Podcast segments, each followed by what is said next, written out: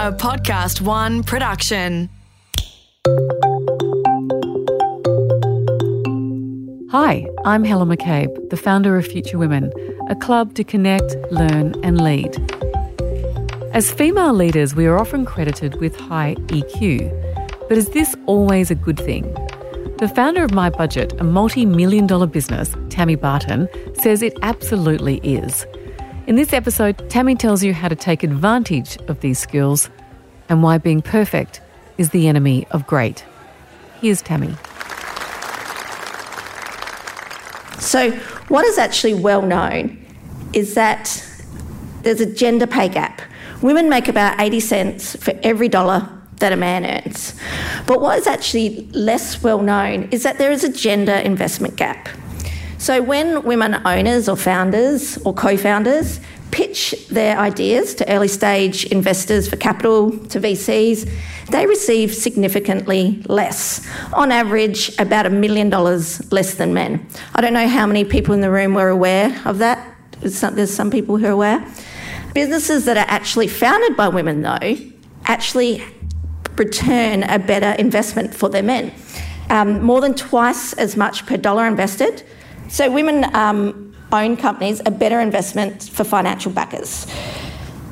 For every dollar of funding, women founded startups generate 78 cents, while male founded startups generate less than that, 31 cents. So if there are any investors in the room or any VCs, I would be trying to find these women founded businesses because they are actually a better investment. So why are businesses that are founded by women a better investment? Well, I thought long and hard about this and I actually thought about myself. Most women won't pitch an idea unless they're pretty certain it's going to be successful. I know that myself, I wouldn't want to take someone's money if I wasn't pretty certain that I was going to be able to provide a return for that investor. And I think that's the difference between men and women is that women, I have to tick all the boxes, I have to. I, I, I'm not 100% sure if I can do this, so maybe I won't take their money. And, um, and that's, that's one of the big things that I've noticed in the networks that I'm in with the women founded and co founded businesses.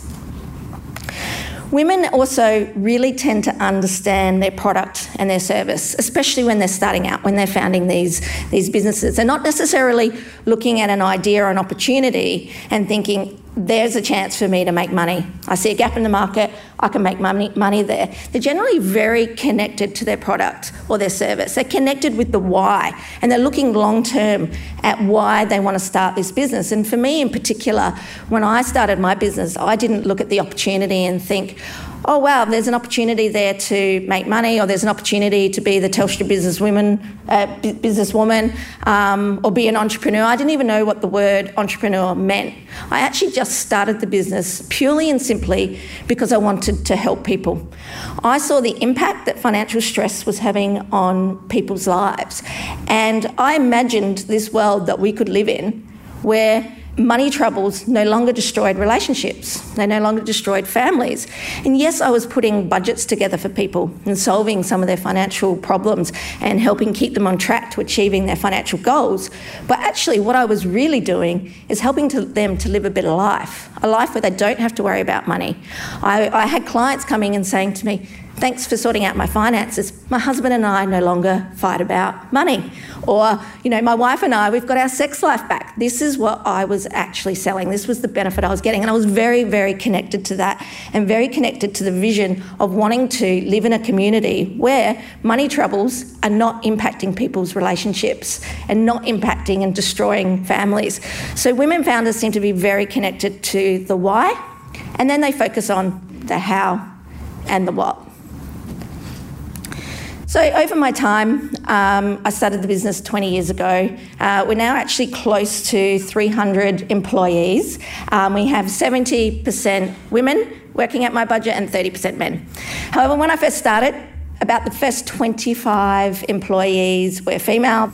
Um, so it was very interesting when I started to employ men, and I noticed some of the differences in behaviours, the way uh, the, there was different behaviours in meetings, and I, and I realised that it was important for me to acknowledge the differences and also in certain times adjust um, adjust my leadership style.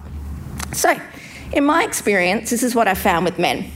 They were more likely to put their hand up for opportunities, and they would dive right into solving problems, and they would be very factual about this. And they were also prepared to take more risks, more risks within the in the company, within their own career. Um, it was just something that I was seeing. I also noticed that they were judging their performance better than what it actually was. So every six months we do performance reviews at um, MyBudget and we hold um, a session where we compare you know what everyone has rated each other and what the managers have rated versus what the employee have rated themselves. And um, what i noticed was a lot of the men were rating themselves higher than what the manager had rated them, and a lot of the women were actually rating themselves lower than what their manager had rated them. These were just some little things that I was I was picking up. Um, they would also make bold um, projections and assumptions. Oh, we can hit this number and hit this target, and I would be showing the detail. Where's the plan? Versus, in contrast, uh, some of the women in my team, and they would quite often uh, oversell themselves in their ability to do the job. In contrast, the women that I was leading were more likely to be conservative in their projections, wanted to put forward numbers that they knew were achievable and that they could hit. Um, and they really took the time to understand our product and our service and the way what we were doing was impacting our clients and had a real connection to that and were also less likely to put their hand up for key roles. I do not know, there's countless times in my career, in 20 years at MyBudget, where I've had to encourage women to take the next step in their career and, and step up to a leadership role. Um, there's there's a particular story, and I'll talk about that in a minute, with someone I'm mentoring at the moment, who I've done exactly that and encouraged to step up and um, and take a, take a leadership role in our technology team. I also noticed that women tend to pick up those non-verbal clues. So in a meeting, things get said, and sometimes you can hear stuff that's not being said. And I find that with women, there's some things that we don't have to say, and we just get it. But I find with men, they're not picking up those non-verbal clues. We have to be a lot more direct with what I'm asking or what we're looking for. Um, women tend to talk through problems, are more intuitive and more detail orientated. So the differences between men and women we have to acknowledge. Okay, we do think differently. Now there's neither wrong or right, but we have to acknowledge that there are differences. And different is good. It's why we want to have both men and women on our teams to leverage each other's strengths. And it doesn't mean that men and women aren't equal. It just means that we are different and we should acknowledge that. And particularly as leaders in the room, we should acknowledge those, those differences because men and women together, working together, promote success for everyone. So, the importance of justice, adjusting leadership style. I do believe that the principles are fundamentally the same across men and women, but there are just certain times where you might need to adjust the way in which you approach things or the way you set up a project. Um, for example, with some of the, the men on my executive team, I really have to ask them, do you need help from me? How can I help? What can I do? As opposed to their female counterparts. There's been many a time where I've noticed that the men, and this could be particularly at MyBudget, they're looking ahead in the future and they're running so fast that they're not realising, not looking down and realising they're tripping over some potholes. So it's just about acknowledging that and picking that stuff up and coaching them through that. And of course, the alpha male. I've been in countless meetings um, where I've noticed the difference when I've had men join the executive team, when all of a sudden it becomes this I'm right, this alpha male thing just starts taking over the room. And it just is something that I've had to acknowledge and just adjust the way I handle myself in those situations and in those meetings. And again, in contrast with women, as I mentioned, I've, I've always, always made it a point to select women who are not putting their hand up and say, You've actually got the skills to do this job. And as I mentioned, there's someone I'm mentoring in the technology team at the moment who, during one of our mentoring sessions, said to me, this opportunity that's been presented to me. But there's about these three things that I can't do in this role, and I'm not sure, I don't have the experience. But she could do the other 20 things in the list. And um, I said to her, take this role. And she's been running with that role now for almost three months and she's doing brilliantly in it. But I said to her, we have to, as women, catch ourselves when we think these things about ourselves. Um, and we have to catch it, acknowledge it, and be okay. These are the three things where I might not have all the experience, but I tell you, you have the support around you to help you with those things.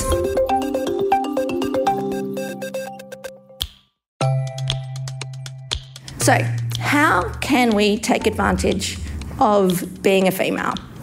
My mum and dad had me when they were quite young. Uh, my mum was 16, my dad was 19. By the time my mum was 25, she had um, four kids. So when my mum was pregnant um, with number three, with um, my my brother, my dad, because I'd had myself and then my other sister Kelly. So he had two girls, and he's like, I just really hope this is a boy. Please be a boy. Please be a boy. I can't wait to go kick footy and play cricket. Please be a boy. And then when my brother was born, there was something not quite right. And as it turned out, he has a severe disability, Angelman syndrome. He was first diagnosed with autism when he was two, and then when he was six, he was diagnosed with autism, uh, Angelman syndrome. And my dad, from that moment, from the moment he realised something wasn't quite right with Josh, he was saying, I can't believe I was saying all I want is a son, when all I really wanted was a healthy child. And so he has three daughters, three healthy daughters. He said, I've got three healthy daughters, and I want you girls to know you can do anything that boys can do. I'm a builder, you want to be a builder, you can be a builder. You want to play football, you play football. My dad coached me through basketball well into my mid 30s when I was playing senior women. He was my biggest supporter. He was the one telling me I could do anything that I wanted to, regardless of my gender. So I always tried to look at what ways can I make being a female an advantage and not a disadvantage. And what I was seeing 20 years ago and still today is that a lot of people were making financial decisions based on emotion, not logic. No one else was really seeing that or picking that up. Finance, especially 20 years ago, was a male dominated industry. And they were thinking that people were making decisions based on fact. I can afford this car, I can't afford this car. But what people were really doing is going, well, the Joneses down the road just bought a new car and they put an extension, so now I want to buy a car. They weren't looking at why they were making these decisions, and most money decisions are actually made based off emotion. And I saw how that emotion and the, and the way that some people were making financial decisions was actually impacting people's lives and relationships. And my male counterparts were not seeing that at all. If you think back 20 years ago, it was very much that, that bank manager sit behind a desk, yes, your loan's approved, no, your loan's not.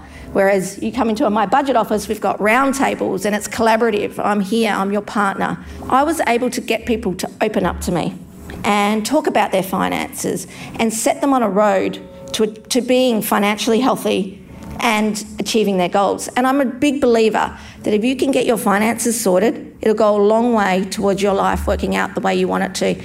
And that was the thing that I was seeing. That was what made me a little different. And I'm not saying necessarily that it was my female intuition, but I certainly think that that played a big part to help me see something that other people weren't seeing.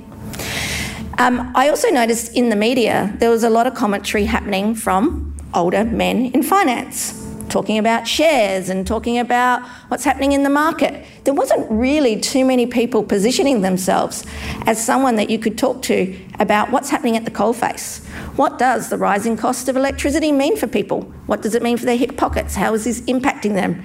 So I saw that as an opportunity to be something a little different and start speaking in the media about finances in a completely different way to my male counterparts.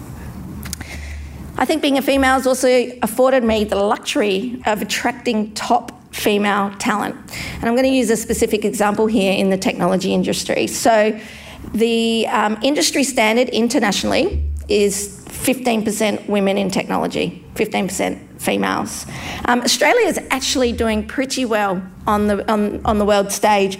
We have 28% of women in technology teams in Australia. But at MyBudget, we actually have 50% women in our technology team, and that spans across all of the roles from software developers, engineers, product people, BAs, etc., 50% women, which is something I'm very proud of. And I think the fact that it's a female founded and female led company that has afforded me the luxury of being able to attract this top female talent into my business. I'm not sure about you guys, but I haven't really heard of too many men's awards, the such and such men's awards.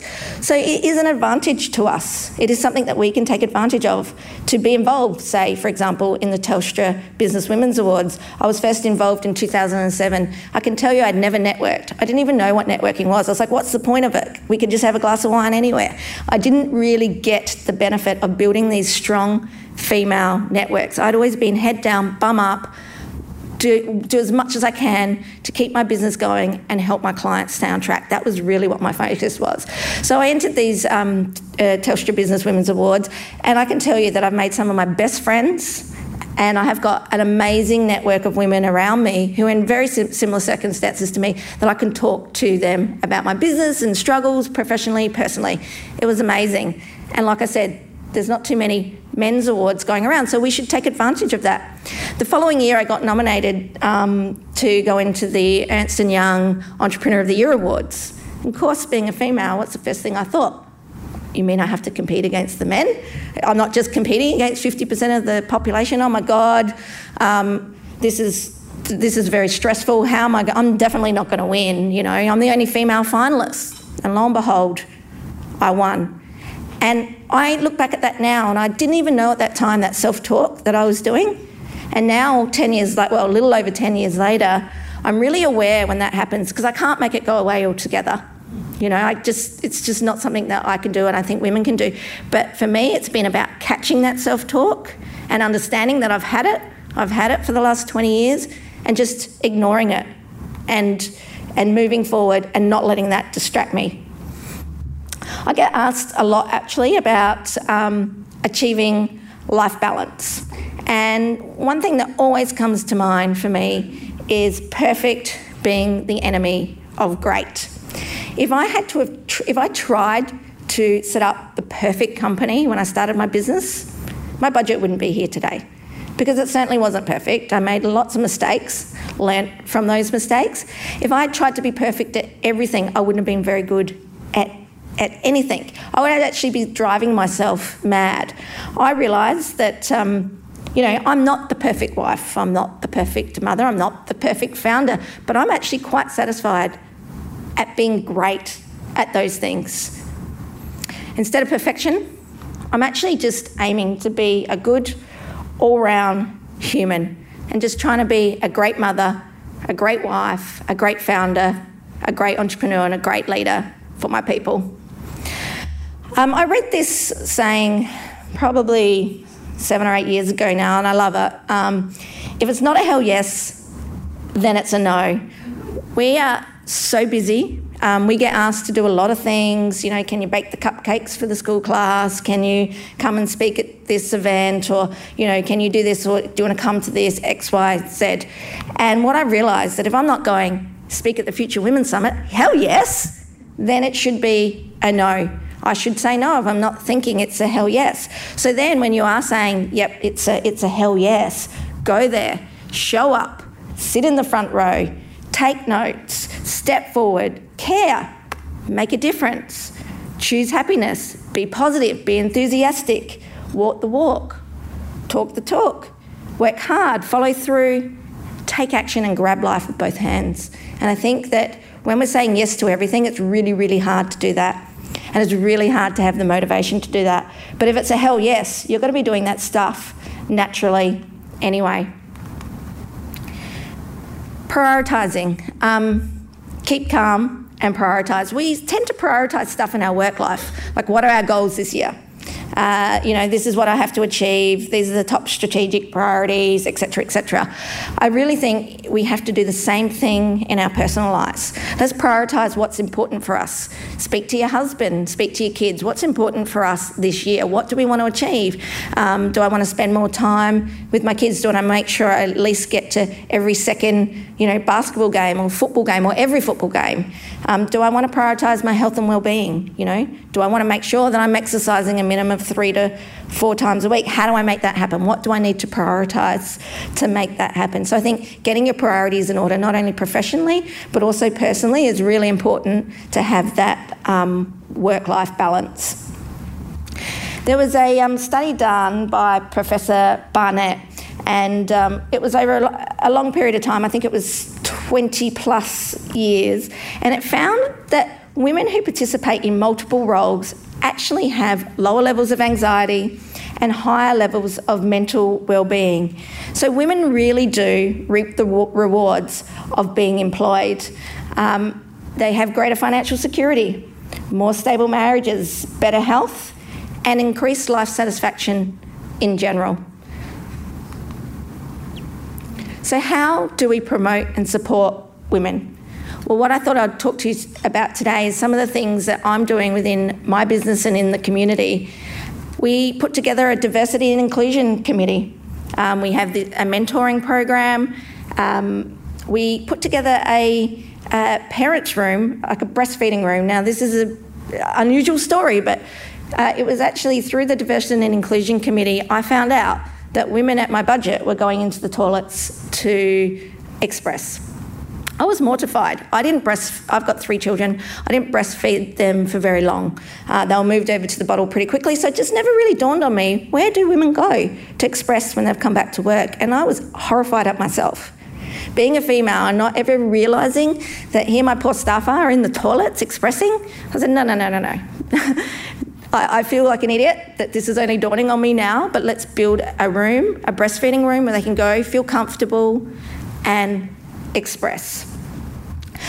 One of the important things that um, I do at MyBudget and other women do is talk to the men, educate the men about how to lead women, about some of the differences between us that you might they might not always put their hand up please look out for those women. Please encourage them to take that those those next steps. I think having these conversations at the executive level and saying this is really important to us, and these are the things that we need you to do to help support women within this business. In fact, I've been told by um, Dave, who's the other director at MyBudget that sometimes he feels like he needs a male support group because we're talking about it so much. But we have to. We actually have to to make it a comfortable environment for our women to grow and, and progress. Um, I noticed that some of our leadership roles, we weren't getting as many women applying for them. Um, so I put a policy in place uh, that we have to interview at least 50% women for any kind of leadership role. And let me tell you, it's quite hard in some roles, for example, the CFO role that we're interviewing for right now, um, just to get, get 50% women candidates has been actually a bit of a struggle. But it's a goal that we set because I want to, doesn't mean necessarily that a female is going to win that role, but I at least want our recruiter and our headhunter to work really hard at finding me 50% um, female candidates. Having no pay gap, there is no pay gap at MyBudget. And I check this every year. There's less than 1%, um, which is something I'm, I'm really proud of. And that's at all roles, exec all the way down to the, to the front line. Um, I like to reward outcomes and not hours worked. And that's across the board at MyBudget. No one's clocking your hours, but what we are certainly looking at is the results that you are getting. And by providing flexible arrangements for people where they need it and giving them that, env- that environment to flourish, I think rewarding outcomes has been much better for my business than rewarding the hours that they've worked. So talk about it, be transparent about it, and be transparent that you want to make a change, especially to the men, whether it's your husband or your male counterparts or um, for me, it's certainly the other males that sit on my management team and my executive team talking about these issues that we're talking about today. If we can succeed in adding more females, voices at the highest levels, we'll expand opportunities and extend fairer treatment to all. And I really think that MyBudget has found certainly part of our success through our diversity and coupled that with that relentless pursuit to eliminate financial stress in the community and improve the financial health of the world. That has been a combination that has certainly helped me and helped my business get to where it is today. Thank you, guys. Appreciate your time. And remember, that was from one of our live events. And you can become part of the movement by signing up at futurewomen.com. The Future Women Leadership Series was presented by Helen McCabe and produced in collaboration with Podcast One Australia. Executive producer Jenny Goggin, sound production by Darcy Thompson.